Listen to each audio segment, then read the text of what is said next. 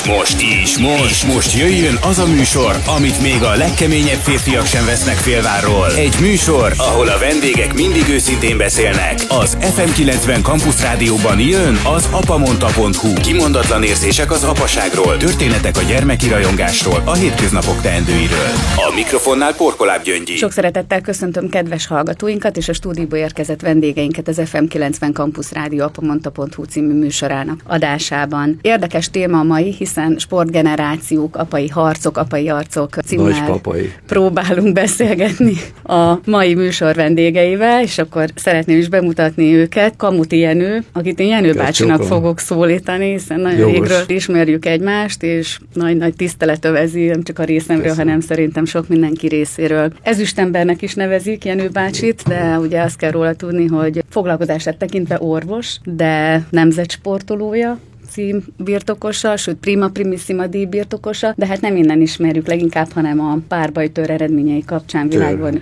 Párbajtör. Tör, csak tör. tör de párbajtör párbaj... is volt. Az, nem. az is volt, de hát az, az, az játék. Jó, majd beszélgetünk akkor erről is, hiszen világbajnok, Európa bajnok és olimpiai ezüstérmes, és hát számos, számos eredmény birtokosa. Ami miatt ebben a műsorban meghívtuk, és szeretettel látjuk, az az, hogy édesapa is vagy, és öt unokának a büszke nagypapája. Így van. Egy fiú és egy lánygyermeknek vagy az édesapja, és hát az unokákról Igen. majd ejtünk szót. Kulcsár Krisztián, aki a MOB elnöke, úgy szintén van köze a párbajtörhöz. Én párbajtöröző vagyok, és szeretettel üdvözöllek téged is, meg a hallgatókat is. Nem is kis köze, hiszen világ és Európa bajnok és olimpiai bajnok ezüstérmes, és három gyermeknek a büszke édesapja. Itt már, ahogy beszélgettünk a műsor előtt, a vendégekkel, kiderült, hogy van némi kapcsolódás azért itt Jenő bácsi és a te családod között is, ami szerintem természetes, amikor sportberkeken belül összekapcsolódnak, és ott összetalálkoznak emberek. Harmadik vendégünk pedig Dékán Tamás, akit én Dekának fogok szólítani, hiszen ez a beceneved.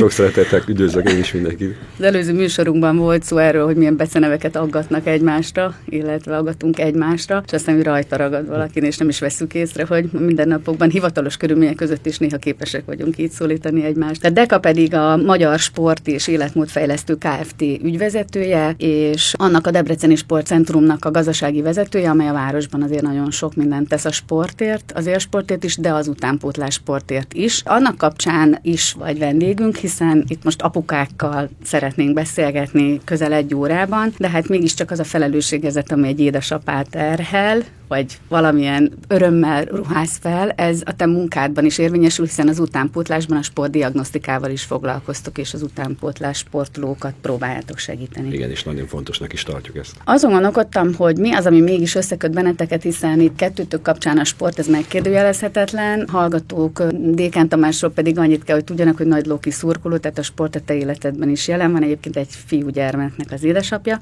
felölteni egy meszt magunkra, az mit jelent a ti életetekben, milyen érzés jelent. Főleg, ha belegondolunk abba, hogy születésünk után kapunk egy meszt. A fiúk kapnak egy kéket, a lányok kapnak egy rózsaszint, ha így veszem, ami egyfajta külső olyan mez, amit hordunk, viselünk életünk végéig. De ti, akik a sportban tevékenykedtek, ha most eljátszanánk azzal a gondolattal, hogy most egy meszt kellene magatokra húzni, akkor ez milyen színű lenne, vagy mi lenne rajta? Talán én vagyok a legöregebb, sőt biztos, és megengedik, akkor én kezdeném ezzel emlékszem, hogy tulajdonképpen a meszt már édesanyám hasában voltam még, amikor ez megtörtént.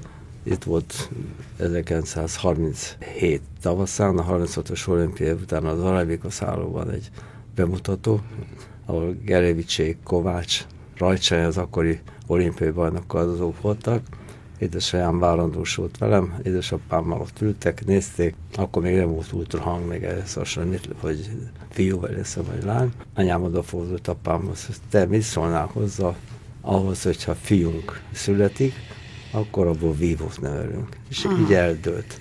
Uh-huh. És volták választásomat, nem én, de lehet, hogy mégis valahogy alulról suktam, hogy én vívó szeretnék lenni, de édesanyám ezt eldöntött, és így volt végig, itt kezdtem tulajdonképpen a sportolóidés részben a a sebészeti pályafutásom is kötődik Debrecenhez. A mezze vonatkozón pedig vasutas.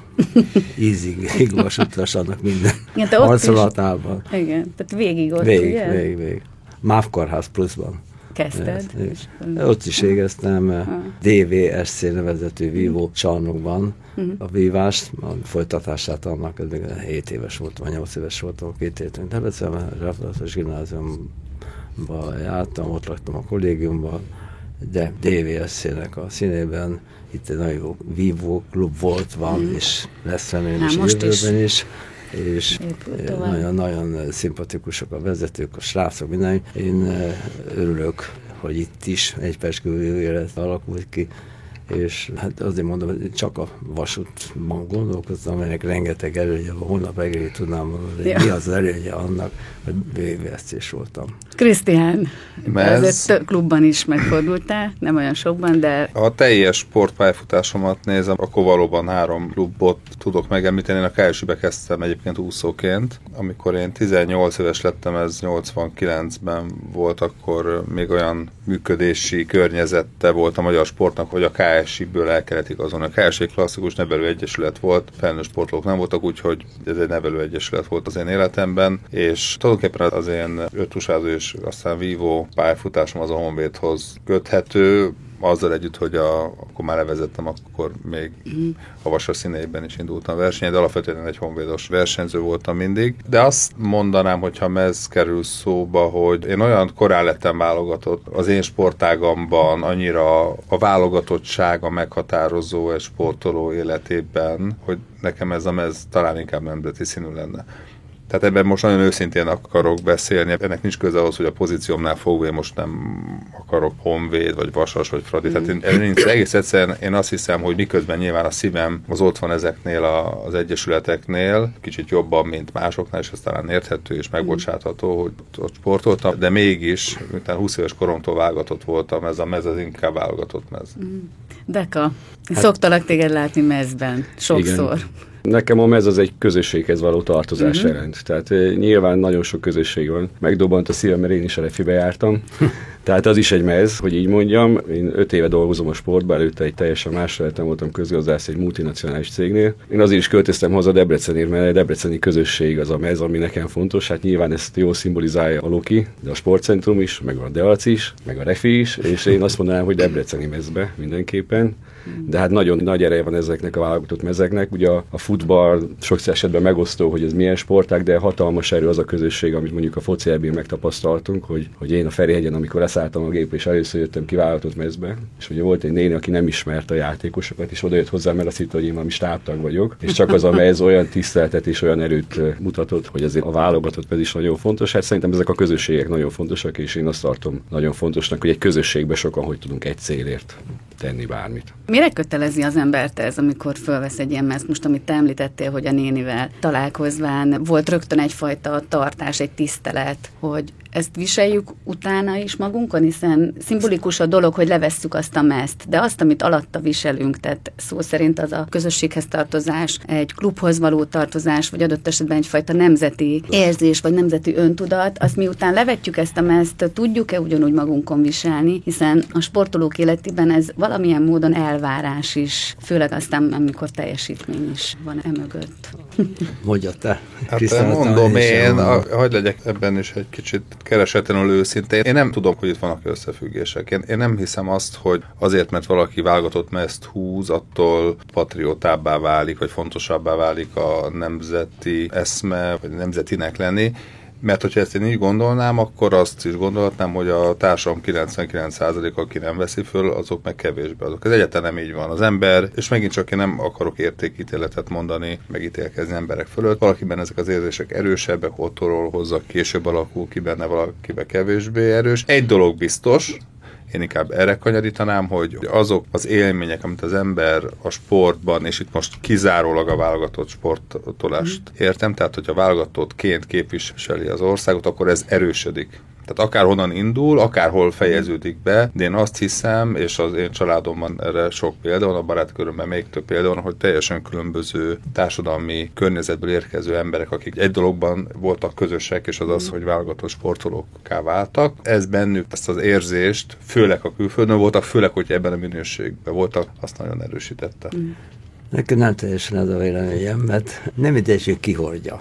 Uh-huh. Én azt gondolom, legalábbis nekem az anélkül más valaki ráopturálom a véleményemet. Nyilván a mez és mez között is differencia van. Kezdődik ugye azzal az első mezzel, és akkor az, egy gyerekként mondjuk kap egy iskola, vagy pedig egy kis kezdőklubban egy mez, a Loki mez mondjuk, és az megmarad, és a szívében marad meg. A mez egy darab, ami szimbolizálja azt az érzést, amit én belülről érzek, amit nem biztos, hogy el tudom mondani, nem tudom, hogy tudom viselkedni, de hogy szeretnék viselkedni, vagy az látszik, hogy a, a mozgásomban, a nyilatkozataimban, mindenben, hogy a hova tartozás.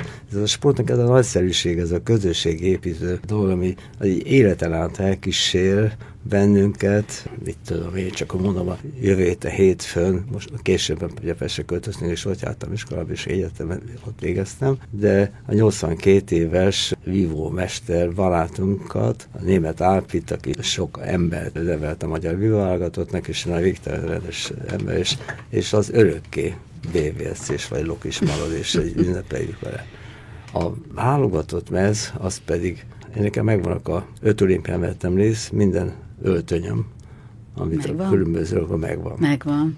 És ezt csak nem használom. Milyen izgalmas lehet abból egy kiállítás, nem? Hogy ez olimpiai. Ott van a szekrényben, de én tudom, hogy milyen jó is ott alszom, a szekrényben ott van, és ha eszembe jutok, eszembe jut, hogy a saját holmiaim, mm. fontos holmiaim között vagyok. Így, hogy, ahogy az ember veszik, végig inkább fontos. Mm. Fianak adtam kölcsön egy melegítőt, mert sírni, és, és mondtam, de visszahoz, mert sok melegítőt kaptam véletlenül, de a válogatott melegítők azok azok voltak. Meg hát ez, itt a Krisztián is említette a hazafiságot. Én meggyőződéssel merem állítani, hogy a, aki válogatottságig eljutott, dobogóra jutott, és nem még a himnuszt is eljátszották neki, abból 100-ból 98 biztos, hogy hazafi. Hmm. Nem tudja letagadni, hogy most én tudom, hogy örömet okoztam a családomnak, a klubomnak, a hazámnak, és ez egy természetes, őszinte, olyan valamit nem kaptam, hanem adtam. Hmm. És ettől erős a válogatottság, meg a mez is ennek a tartozéka. Ugye én teljesen a szurkoló oldaláról látom ezeket a dolgokat, tehát annyira nem volt szerencsém, pedig nagyon szerettem volna a gyerekkoromban, hogy egyszer mondjuk gólt lőjek valamelyik csapatba. De amit Krisztián mondott, hogy a közösségépítés, ugye én a foci meccset a leginkább azért szeretem, mert a lelátó mindenki egyforma. Tehát és egy olyan homogén csoport, egy diversifikált társadalomban egy olyan homogén csoport jön, ahol az orvos, a tanár, a lakatos és a villanyszerelő, annak mindenkinek ugyanaz a szava, ugyanaz a véleménye, és azért csak valamilyen közös értékrend azért egy kicsit közelebb kerül egymáshoz. Jó vagy rossz értelemben akár, de, de mindenképpen én ezt tartom a sportban az egyik legeslegfontosabb dolgomnak, és hogy a apa mondta, hát én a fiamat is azért szeretem, hogy sportol, futballozik, mm. mert olyan burokba él sajnos, hogy legalább van interakciója másfajta típusú gyerekekkel, mm. más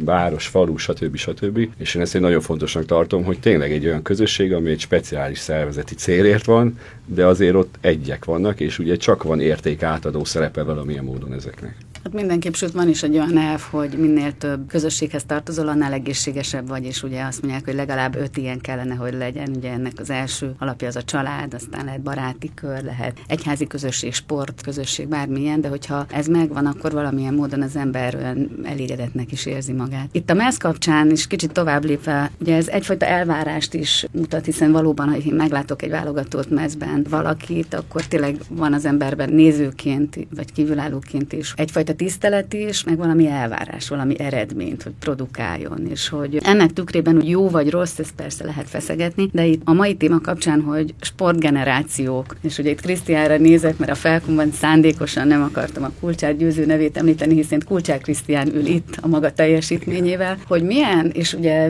Jenő a te életedben pedig ugye az az érdekes, hogy a családotokban majdnem mindenki vívott, vagy párbaj törözött, tehát a feleséged is, sőt, ha jól Igen. tudom, a gyerekek is, tehát hogy itt van egy lefelé menő generációs irány, Krisztián nálad pedig egy felfelő, hiszen egy olyan mester, a nagybátyát, sőt, ugye a édesapád is válogatott kosárlabdázó volt, nevelő papád is sportoló volt, hogy elvárása ez részünkről, vagy átadott genetikai dolog van-e a mögött, hogy utána generációkon át sportolók lesznek. Tehát ez lehetőség, vagy tulajdonképpen néha akadály is az ember életében, hogy kívülről olyan terhet tesznek egy-egy ilyen sportolóra. És akkor itt lehet emlegetni az Egerszegi Krisztinát, akitől ugye mindig megkérdez kérdezték, hogy na melyik gyereke fog akkor úszni, és biztos úszó lesz belőle. Rossz az, hogyha sportol ugyan, de nem annyira tehetséges, vagy maga a sikeres sportoló akar ráakasztani valakire egy-egy ilyen szerepet? Bo- bocsánat, hogy megint magamat ragadom a szót, itt két példa ütközhet majd most, egyik a Krisztiáni, másik Igen. az én példám, mert mind a ketten ugyanazt akartuk, én gondolom, én is világban akartam nevelni valamelyik gyerekem legalább. Mondjuk, Tehát a szándék vagy, meg volt benned meg, is valahogy. Meg, és, és meg volt benne, bennük is, de fiam, lányom mindeket elkezdett vinni, szeretik a közösséget, a, ott jókat beszélgettek, vittak, de valahogy egyrészt lehet nem volt olyan tehetséges sek, ők maguk nem voltam tehetséges az edző, amilyen nekem, aki megfogott maga az, az, az én trénem, az a Dr. Bajbél, az második apám volt, és minden, még a, hogy mondjam, a szexuális életemet is befolyásolt, ő mondta, hogy Már milyen értem, hogy mikor vagy? Mikor, hol? igen. Oh. igen. Szóval mondom, ennyire véség 18-20 éves koromban, akkor mm. mondta, hogy nem, most nem mondom, ez nem a rádió téma. A gyerekeim akkor kezdték kezdték el abba hagyni. Az edzőjük azt mondta neki, mind a kettőnek a különböző edző mondta, hogy, hogy apátok ezt jobban csinálta. Uh-huh. Vagy többet kellett. És, ezért, és akkor így csinálták, próbálták az én kedvemért, hogy legyen, de már elment a kedvük, mert ott volt mindig, és szeretik az apukat, ma is hál' Istennek jó a kaprészőim, de ezt tették, mert soha nem lesz olyan jó, mint az édesapád. És bármilyen fel gyerekben az ambíció nincsen meg, és nincs az a elszántság, hogy én valami akarok válni, akkor abban nem is lesz semmi, sem, és így abba hagyták. Mm. Minden, mindegyik. Az unokáim is, még akkor próbálkoztam az unokáimmal, még én is nem vagyok vívómester, de még vívó zubbentettem, hogy most én adom a leckét unokáimnak, és összeszedtem magamat, hogy amit az én mesteremtől tanultam, hogy azt tanítsam, de az mégsem volt ugyanaz, mert a mesterem nem én vagyok, és nem úgy tudtam csinálni. Szóval gyakorlatilag most egyik mindenki sportol, de nem bírnak. Könnyű volt ezt elfogadni neked? Vagy nem, nagy, nem, nem, nem. Nagy vívódás Nagyon volt szerettem ebben. volna, hogy valaki hmm. Vigye tovább ezt. Valaki, eljutott volna a válogatosságig. Mm. Azt még nem szerettem, mert egy számtalan példa van a, a sportban élve, látom, hogy mit szenvednek sokszor a szülők, a gyerekeik mi az, hogy legalább, legalább az utolsóként de bekerüljön, és ott legyen a válogatott, és rossz helyzetet teremt, tehát a szülőnél is, most nem szándékosan nem mondok neveket, különböző sportákban, azt tenyésztők kezdve víváson át, mm. hogy, hogy a szülő mit megpróbál még adott esetben inkorrekt dolgot is csinálni, hogy az ő gyereket, a szentségét, hát tegyétek már be. Nehéz ebbe talán az arany középutat megtalálni, és nem is biztos, hogy tudunk olyat mondani, hogy most ez jó vagy rossz volt, hiszen az élet később bizonyítja, hogy úgy volt-e vagy nem. Ugye Krisztián, a te esetedben te úsztál, öttusáztál, és aztán végén mégis ugyanott kötöttél ki, ahol e, Én érdekes hallgatni, teljesen más környezetben nőttem föl, és más, tehát ebben az értelemben, mm. tehát csak a sporthoz való viszonyulás, és mást adok át a gyerekeimnek, és ugyanakkor teljesen föl foglak szabadítani majd az alól, amit esetleg kritikaként érezhetnél. Az én életemben, a gyerekkoromban, vagy a hugom élet egyáltalán nem volt erre. Uh-huh. Tehát teljesen természetes volt az, hogy olimpiai világbajnokok vannak a családunkban, mindenfelé bárhova nézek, és a baráti társaságban is olimpiai bajnokok jönnek, és, és jönnek, mennek a balcok, a törökök, a kamutik, a, a nemerék, a smittek, és a másik az olimpiai bizottság. Tehát teljesen természetes közeg uh-huh. volt. Percig nem merült az föl, hogy ne sportoljunk, de ennek semmi köze nem volt ahhoz, hogy az édesanyám, vagy a nevelő apám, vagy bárki, a nagybátyám olimpiai bajnokot vizionált volna az unoka hugából, unoka öcséből, hanem az egészséges élethez, a normális jellem, személyiség kifejlődéséhez ezt nélkülözhetetlenek tartották, és a volt elvárás, az az elvárás létezett, de az, az kizárólag a tanulás irányában, és legyél normális ember kisfiam. Tehát ez meg volt, az meg volt, hogy igenis mennyi el úszni. Én nem azért lettem úszó, mert belőlem, én nem tudom, Hargitai András szerettek volna neve, nem azért, mert az egy alapsporták, amit mindenkinek, és ma is, ha tőlem megkérdezik, hogy mit csinál a gyereke, azt mondom, hogy leúszni, amikor a, a gyerek kicsi. Semmifajta sport ambíció emögött az én szüleim részéről nem volt. Ugyanakkor, amikor úgy alakult szerencse, odafigyelés, körülmények, nem tudom milyen összejátszása kapcsán, hogy kiderült, hogy van érzékem, van ambícióm, van lehet, és akkor, akkor természetesen a családomban az érdekeltek, ez itt a nevelőapám volt és a nagybátyám elsősorban, azok mindent megtettek annak érdekében, hogy ez belőlem kijöjjön, de semmifajta görcsösséget, erőltetett mm. dolgot ebbe, ebbe nem lát. Én nagyon igyekszem hasonló lenni, a saját gyerekeim felé. Nekem a kisebbik lányom és a fiam még mindig vívnak, tehát ők aktív versenyzők. Ők hány évesek mondjuk? A 20 éves a lányom, és 17 éves lesz a fia most nyáron. Uh-huh. Az, ami nagyon fontos itt, és én, és majd előtt mondd meg nekem, hogy, vagy nekünk, hogy tévedek-e vagy nem, hogy nagyon nagy a kísértés, hogy ezt az ember erőltesse egy olyan embernek, mint amilyen a jelő meg én. És azt is megmondom, hogy miért. Mi látjuk, hogy ez milyen marha jó dolog. Uh-huh. Mi tudjuk azt, hogy mit jelent sikeres sportolónak lenni, milyen ajtókat nyit meg, mennyivel könnyebbé teszi az életet, milyen kapcsolatrendszert ad, milyen érzés fölállni a dobogóra. Én, a Kamuti Jenő, amíg él, és amikor már nem él, őt akkor is hiába volt fantasztikus sebész, a MÁV főigazgatója, egészen elképesztő sportvezetői karrierben van még mindig benne. Ő mindig elsősorban vívó lesz. Mm. Igen. Hm. A Kamuti Jenő mindent a vívásnak köszönhet, most hogy, hogy rólad beszélek úgy Igen. könnyebb, mindent a vívásnak köszönhetsz, és ezt miután érted, érzékeled, szeretnéd átadni, vagy szeretted volna a gyerekédnek, vagy az unokáidnak is ezt a fantasztikus lehetőséget meg, és ez bennem is megvan. Ugyanakkor ez egy nagyon nehéz út, nagyon hosszú út, nagyon keveseknek adatik meg, hogy eljutnak arra a szinte, amilyen szinte mondjuk a Kamuti Jenő vívott, és kell egy bölcs felismerés a vége, hogy azt mondod, hogy igen, hát te nem ebbe fogsz kiteljesedni, hanem ki fogsz teljesedni a saját szakmádban, a saját hobbitban, a zenében, mm. a bármiben, amit, amit éppen csinálsz. Nagyon szépen összefoglalta, tényleg. Én biztos nem tudtam magamról ezt elmondani, de tökéletesen igazad van. Ezt én 18 évesen, 20 évesen hallottam a Bajbélától az átkos idején, ami zavaros volt, ugye a megítélés a sportnak is. De ő azt mondta, nekem, és el is hittem neki, mert olyan nevelést kaptam tőle is, könyveket, és nem csak vívó iskolát adott, hanem művelt is közben. Csináld végig a sportot, mert fogalma sincs, hogy mikor, melyik ajtó nyílik meg ezzel könyvvel, és ez tényleg így volt hogy amikor megszereztem a diplomámat 63-ban, akkor az, hogy Pesten maradhattam, és jó állást választhattam, és nyilván miután BVC-ben voltam, nem volt kérdés, hogy én a MÁV kórházban rögtön elkezdhetek dolgozni, és ez ennek, vagy még egy szintén a sportnak köszönhetően, mert a sporttal kapcsolatos, mint versenyzők és mint vezetőként is, hogy a az orvosi pályafutásom egyik, hát választóvize volt szinten, mert a feleségem is sokat segített, mert támogatott ebben dolgban, ő is orvos volt. Pesten rendeztünk egy világbajnokságot, volt, én a barátaim megszóltam, hogy gyertek ide családostól, és utána gyertek a Balatonra,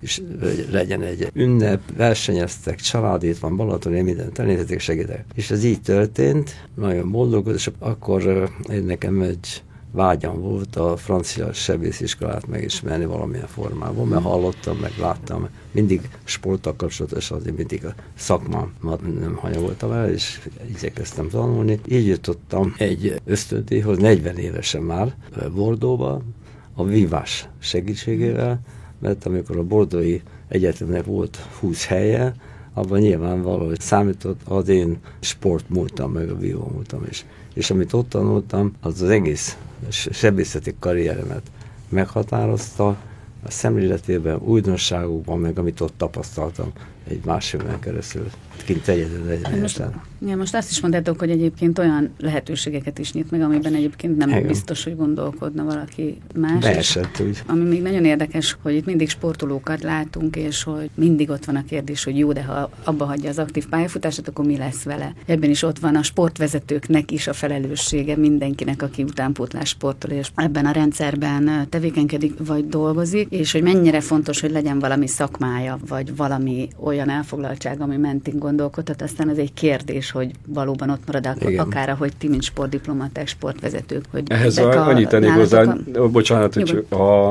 a, nyilván a, a, ti azért a nemzet sportolói vagytok, tehát egy kiemelt kör, de hogy, hogy ez a közember, meg az átlagembernek a nyelvélésre fordítható, hát számtalan ember van, aki úgy érzi, hogy valamiből sikeres, van egy vállalkozása, és a következő generációnak szeretné átadni. Ez egy, egy nagy gazdasági dolgokkal foglalkozik, a generációváltás az ilyen esetekben is nagy probléma. Számtalan épp szakmában ez egy, egy egy óriási dilemma, hogy amiben én hiszek, abba kell hinni a fiamnak. Értéket is mutatjak, példát is, de az ő egyéniségét is hagyja fejlődni. Hát szerintem ezen balanszírozunk nap, mint nap, és nagyon nagy élmény hallgatni, hogy ez hogy történik, de azt gondolom, hogy meg lehet találni az aranyutat. Uh-huh. Én azt gondolom, hogy a gyerekek kellő bölcsességgel látják ezeket a dolgokat. Én még azt mondom, hogy gyereket csak elrontani lehet, de az, hogy ilyen példát, meg ilyen versenyelőn kap valaki, hogy egy adott közegben már otthonosan mozog, ahogy te is említetted, az biztos egy nagyon-nagyon nagy előny a többiekhez képest. Hadd tegyek ez annyit hozzá, hogy tekintetében, a Liosi tekintetében, mind az univerziálé, a FIZU, Egyetemi Világsportszövetség tekintetében kiemelkedő fontosságot kapott,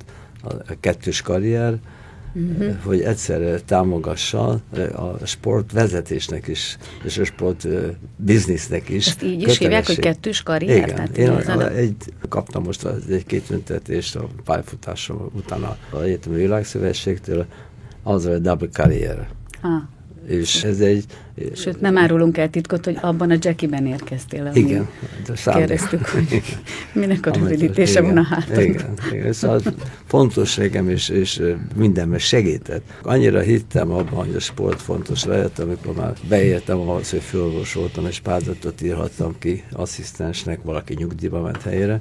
Mindig benne volt negyedik pontként az, és előntéve az az, aki rendszeresen sportol. Mm. És nem csalódtam, és a sebészetben sokat szeretett. Bocsánat, hogy ez, ez nagyon jó hangzik, és azt gondolom, hogy a vívás lehet egy specifikus sportág, Igen. de azért az edzők nagy része az azt mondja, hogy edzéfiam, és sportolj, és majd a tanulással lesz valami. Nyilván ez sportága válogatja, meg edzője is válogatja, de én is azt gondolom, hogy nagyon fontos, és nem csak azért, hogy utána legyen, hanem teljesen más számléletet kap. Tehát én az, abba hiszek, amit te is mondtál, hogy minél több közösség, minél szélesebb látókör, az adott helyzetekben nagyon sokat segíthet a sportolónak. Ja, mert talán ebben ezek a minták, a családi minták ott kell, hogy legyenek, és ebbe pozitív vagy negatív értem az elvárás is, hogy ezt jó, hogy csinálja valaki. Én hagy, hagy legyek azért most egy kicsit sarkos, tehát az az edző, amelyik lebeszéli, nem támogatja a, a gyereket abból, hogy tanuljon, az, az nem gondolom, hogy jó úton jár. Uh-huh. Én, én amikor a kettős karrierről beszélünk, az már egy, nekünk ez egy, ez egy rendkívül fontos feladatunk a Magyar Olimpiai Bizottságban, amivel, amivel nagyon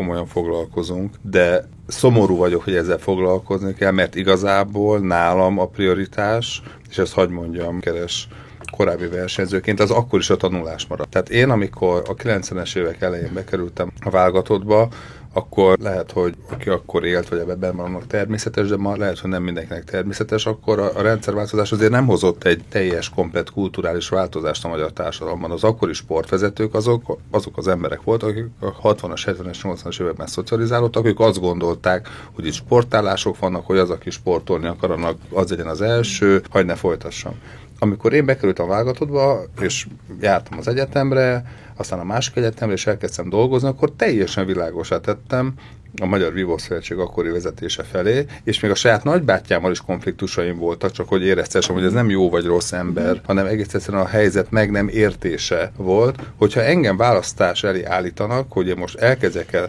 de 8 órában dolgozni, vagy és mm. egyetemre járni, vagy a sport, akkor abba fogom hagyni a sportálását. Nem is kérdés. Az, hogy valaki teljes, épp, egészséges életet éljen, ott nem kérdés, hogy az első helyen van, és ezt a Magyar Olimpiai Bizottság elnökeként mondom, és talán ez hitelesít, az, az, az nem a sport. Uh-huh. Ugye? Tehát tegyen Igen. világos, hogy az Igen. a fontos, és utána amellett az én nevelőapám úgy lett öttusában, ami nem gyerekség, eh, olimpiai bajnok és, és négyszeres világbajnok, hogy közben Appalin elvégezte a jogi egyetemet, és közben elkezdett dolgozni. Én nem tudom, én hogy végezte az orvos egyetemet, de ebben biztos vagyok, hogy nem levelező tagozaton végezted el. Nem nagyon lehet. Nem nagyon lehet, és egyből elkezdtél dolgozni, és így váltál vívóvá. Tehát én szeretnék mindenkiben teljesen... Ezek nagyon uh, fontos tehát, dolgok, hogy, meg ezeket hogy, kimondani valahogy hogy... Szerintem ezek a legfontosabbak, és ugye annyival egészítem ki az előbb, hogy egy negatív képet festettem, hogy szóba az nyilván mindenki támogatja. De a hétköznapokban, amikor azt mondod, hogy tényleg tanulj és tényleg csináld, az egy kicsit azért már ányalja a képet. És ugye mi azt tapasztaljuk, hogy elkezdenek a gyerekek óviskorukba sportolni, általános iskolája az még könnyebb megy, ide verseny, oda verseny itt a környéken,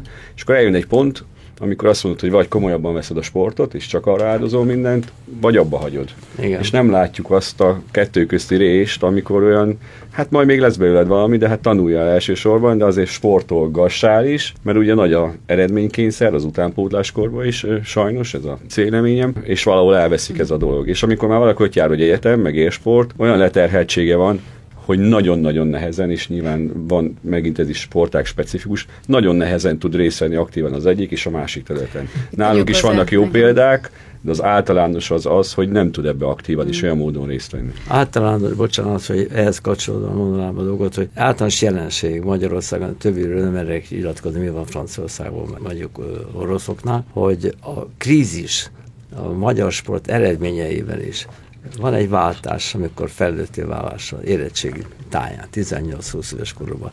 Magyar sport, hála Istennek, erős az utánpótlásunk minden sportnak megvan a maga utánfordulása. Egyes sporták át tudja vinni a felnőtti válással együtt az eredmény hozását, más sportágnál meg választóvíz, és abba adja valami különböző okok miatt.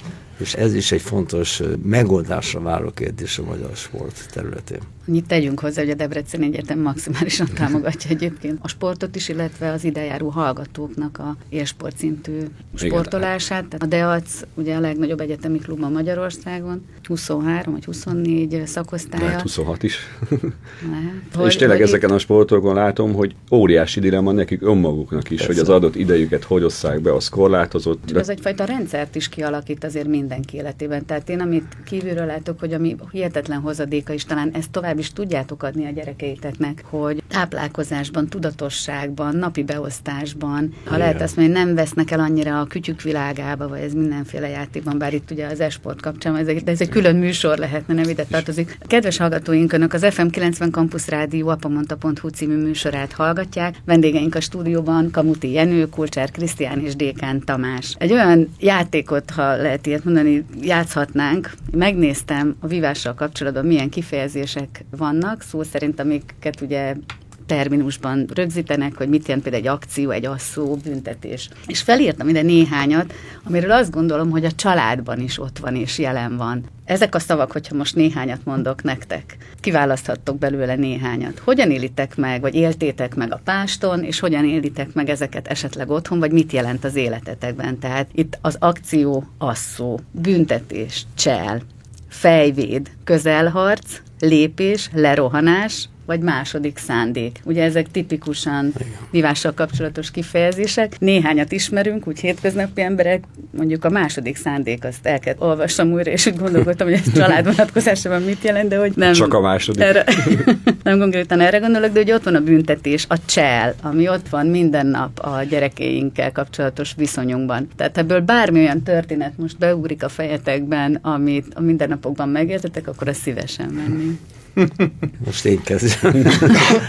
A családnak olyannak kell lenni, hogy egy példa legyen maga a családi uh-huh.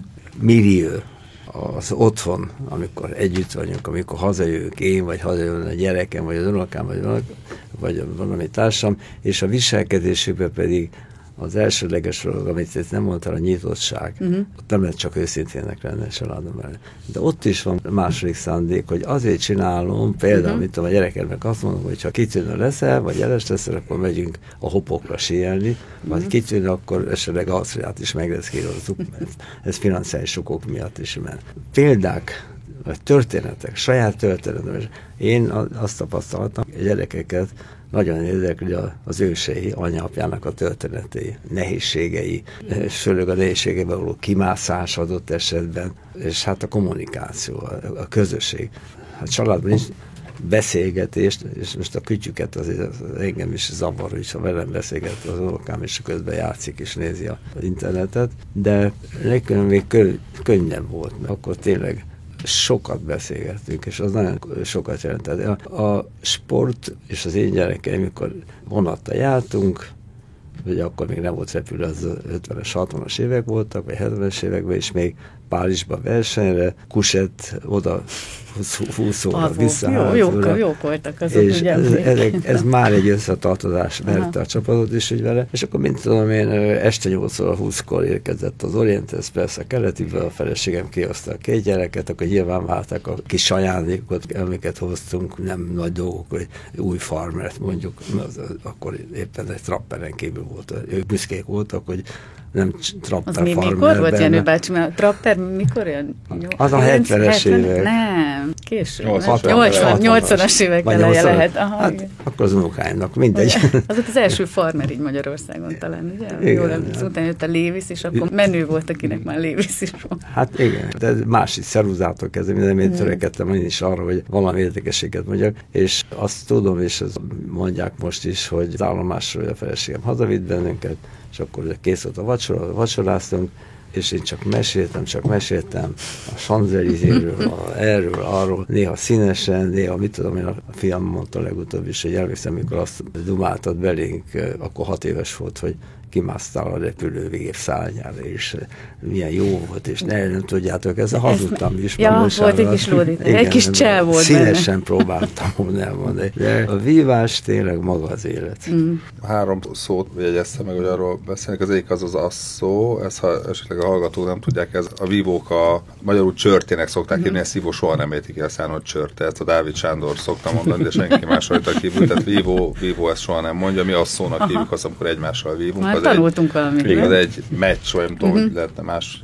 Hát asszókat mindenki vív minden a munkahelyen, családjában, tehát ez szóval, hogy így képzeljétek el, ezek, ezek vannak különböző csaták, a legártatlanabbtól, a kimosogat-eltől, a, a komolyabb eh, csatákig. Tehát Nálatok otthon asszók- laknak még a gyerekek, igaz? Tehát a, nagy, a legnagyobb így is. Két, 20, két igen. lány egyetemre jár, de, de otthon van. Tehát asszók azok, azok Vannak a napi szinten mindenkinek az életében ott vannak. Ez a második szándék, amit én azt mondom, hogy talán érdemes egy picit eh, ugye ebbe belemenni, ez nagyon-nagyon, én azt nagyon tipikusan vívó kifejezés, egy kicsit ahhoz a szellemi Tevékenység. tevékenységhez kapcsolódik, ami miatt mi vívók szeretjük egy kicsit a sakkhoz hasonlítani uh-huh. a fortágunkat, tehát kicsit túljárni a másiknak az eszén, egyel előrébb gondolkodni, mint hogy az ellenfél gondolkodik. Ez a másik szándék ez azt jelenti, hogy gyakorlatilag kiprovokálom egy reakciót az ellenféltől, amit én pontosan tudok, hogy jönni fog, és akkor én erre már fogok tudni reagálni. Uh-huh.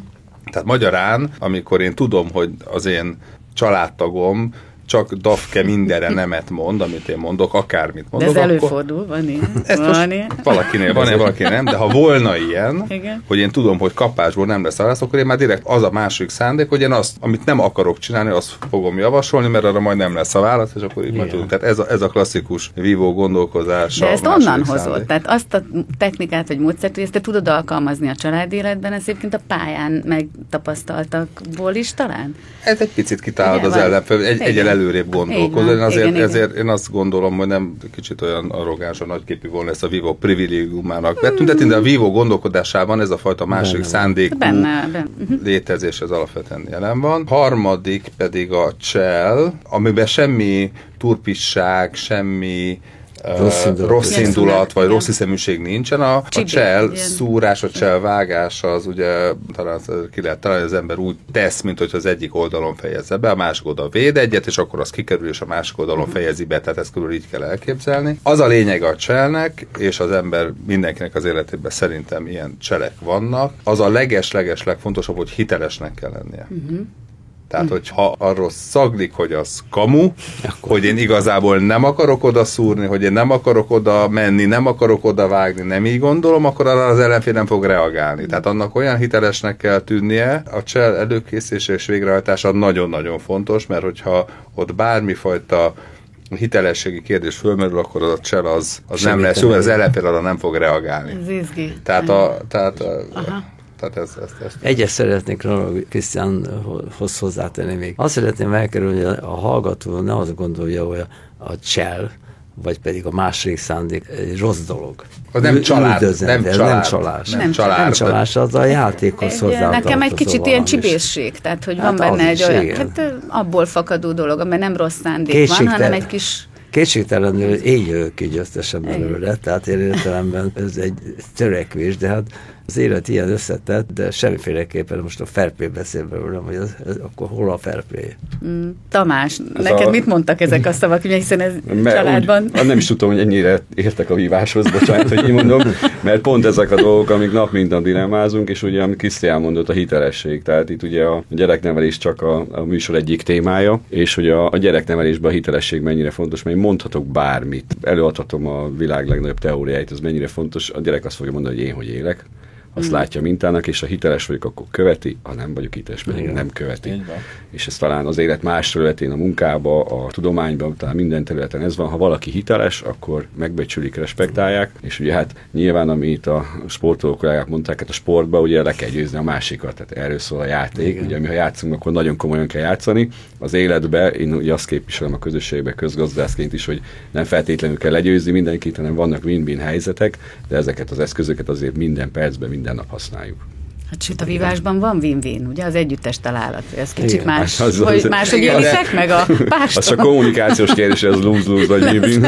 Igen, igen, hát a, csak, csak, csak együttes találattal nem, nem, nem lehet nem lehet vinni a dolgot. Igen. A műsor végéhez közeledtén maga a műsor címe, hogy apamonta.hu. Az mit akar nektek? Mi jut róla eszetekbe? Van-e olyan történet, mondat, ami visszacseng a fületekbe, vagy amit már esetleg itt ti, akiknek nagyobb gyerekeitek vannak, ugye Tamás neked 9, 10 éves Doni, hogy már esetleg emlegetnek, vagy tudják, hogy na, mert ezt apa azt mondta, és akkor ez biztos, hogy így van, vagy emlékszem, vagy akár a ti szüleitek, vagy nagyszüleitektől van-e valami ilyen, ami emlékezetes lehet? Én egy dolgot mondok a gyerekemnek, hogy mindent észre, és azt már szegény már kijelöl. Hát én azt tanítom neki, hogyha számtalan olyan helyzetbe fog kerülni, amire nincs tapasztalata, nincs információ, nem tudta, akkor ne jegyen meg, gondolja végig, és amit ő gondolni fog, az a legjobb. Uh-huh. Bármikor elválunk, az utolsó mondat az, vagy az utolsó íze, uh-huh. hogy így mutatom a homlokomat, aha, hogy aha. és akkor azt tudja. Már unja, de már visszamondja. Aha. És azért csibészek a gyerekek, amikor én ellenkezően viselkedek, akkor mutatja, hogy... Hát ja, mert most... hogy a tükör az működik, Abszolút. ugye? Sőt, sőt. Már mutatja. Én most a, ezt a választ leviszem a teljes hétköznapiság szintjére, mert ugye azt kérdezett, hogy van, amit ide... van egy, ami most eszembe jut, amit szoktak tőlem mindig idézni, mert nagyon szeretik, és most már nagyok, de nyilván akkor kicsik voltak, ez akkor volt érdekes. Én vagyok a, szerintem az egyedüli az ő környezetükben, és ez mind háromra vonatkozik, aki azt mondja neki, hogy annyit egyél, amennyi jól esik. Á, én nem tudom, hogy más családban ez hogy van, de, de az én gyerekeimnek már mindenük tele volt azzal, hogy egyé még, ne hagyd ott, még egy kicsit egyé, de, de nem ízlik kislányom, nem ízlik. Imádtak velem egy asztalnál ülni, de hiába volt cingára lányom, meg, és mindenki aggódott, hogy nem eszik soha egyetlen egyszer nem tukmáltam egy alatot se, és ettől ők nagyon-nagyon boldogok voltak. A felnőtt lányében most alkalmam volt Lozánval, kicsi közelebb kerülni, együtt dolgoztunk a felfé tekintetében, és együtt vacsoráztunk ezt, és kérdeztem tőle, hogy a, kinevel benneteket?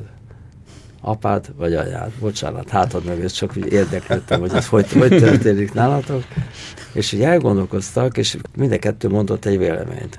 Két különböző lány különben, tele humorra, nagyon szeretik egymást, és érződik, hogy valahova tartoznak. Átsugázott minden mondatukon keresztül, és akkor mondta, hogy hát tulajdonképpen édesanyánk nevelt, mert ő többet volt velünk. De az igazi hatást apánk kaptuk. Mm. És ez tényleg így is van, amennyire ismerem őket, hogy, és általában jó családi szerkezetben, most mondom mindezt férfi módon, nem leértékelve, de a bázis, amit én is, amit kaptam, hogy én anyámtól kaptam a legtöbb érzelmi, meg praktikus dolgokat. Példamutásra kezdve meg, hogy mondta meg, hogy szólt meg, és az édesapám, aki akkor ugye hát el volt foglalva elsősorban a munkájával, amit mit csinált, és őtől viszont felnéztem, mert az egész pályafutása olyan, hogy meghatározta az én törekvésemet, hogy én is valaki legyek ebben a dologban. Köszönöm szépen a mai adás vendégeinek, hogy sok olyan dologba beavattak bennünket, ami szerintem a hallgatókat is, és itt a stúdióban mi egymást is, amiről talán nem is számítottunk a műsor elején. Ugye itt a nyitottságról volt szó, a cserről, yeah a kettős karrierről, ami szerintem egy nagyon jövőbe mutató gondolkodást tükröz. Köszönöm szépen hallgatóinknak a figyelmet, önök az FM 90 Campus Rádió apamonta.hu című műsorát hallgatták. Köszönöm szépen mai adásunk vendégeinek, Kamuti Jenőnek, Kulcsár Krisztiánnak, illetve Dékán Tamásnak, hogy vendégeink voltak, és hallgatóinknak pedig kívánok további kellemes rádiózást, hallgassák továbbra is az FM 90 Campus Rádió műsorait a viszonthallásra. Köszönjük, köszönjük szépen. Ez volt az apamonta.hu, az FM 90 Campus Rádió önkritikus, őszinte férfias magazinja. Találkozunk jövő héten is, ugyanekkor ugyanitt.